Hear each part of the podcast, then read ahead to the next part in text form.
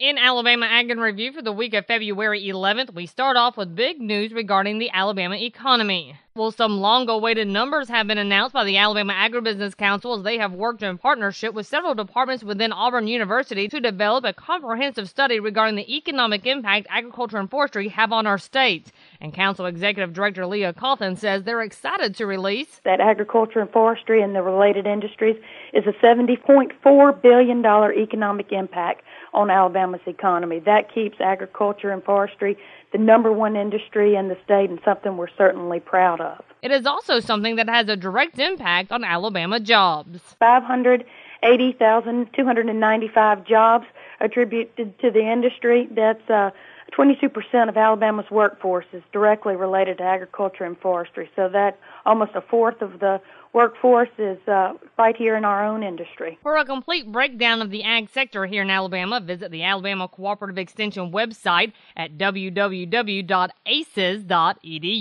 And with some concerns from the cattle industry, Randall Wiseman has this. Possible across the board budget cuts set to take effect on March 1st could mean fewer government food safety inspections and higher prices for meat at the grocery store. And National Cattlemen Beef Association Vice President of Government Affairs Colin Woodall said that sequestration would have a real impact on cattlemen and women. We are extremely concerned about that because by law you have to have an inspector in a beef processing plant in order for it to run. If we do not have the inspectors, then the beef processing plants shut down.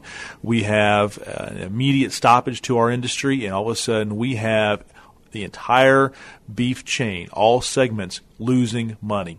In fact, we also make the argument that we have some sectors that are losing money right now because of this uh, statement by the secretary. We have seen live cattle marketing futures or live cattle futures uh, get hit the past couple of days, and we think some of that is probably attributed to the secretary's comments, which unfortunately mean we have people that are losing money now, and that will just be complicated and exasper- exacerbated uh, when when we have uh, the sequestration cut put in place. If this goes into effect at the end of the month, then Department of Agriculture inspectors could be furloughed for up to 15 days, meaning meatpacking plants would have to temporarily shut down, and Woodall said that would be an unfortunate situation. We think that there are a lot of non-essential cuts that could be made at USDA to cover whatever budget restrictions are going to be required. We feel that meat inspection is an essential function and component of USDA and should be maintained. And the reason why is if they stop any inspection whatsoever, then these plants stop.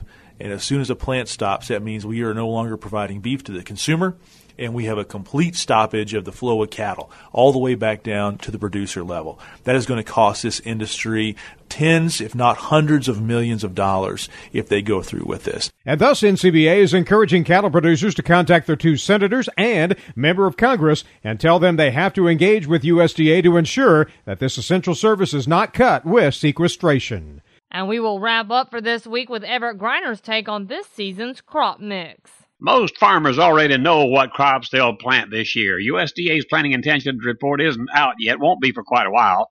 But you can look for two southern crops to make dramatic changes peanuts and cotton. All the preseason planting sessions give this indication. Both crops had good years in 2012. Cutbacks generally follow that type of year. Well, experts are forecasting smaller cotton acreage in both the southeast and the delta regions. One market analyst is expecting total U.S. cotton acreage to be around 9 million acres. You know, that'd be the smallest crop since 2008. Now, it's not declining prices, it's the bounding grain markets that's driving that change. But now, this is not a dead set change, understand that. Watch Chinese and other imports demands. That could change the whole forecast. And remember, you can find these stories along with all the week's Southeast AgNet reports on our website at southeastagnet.com. I'm Julie McPeak with Southeast AgNet's podcast.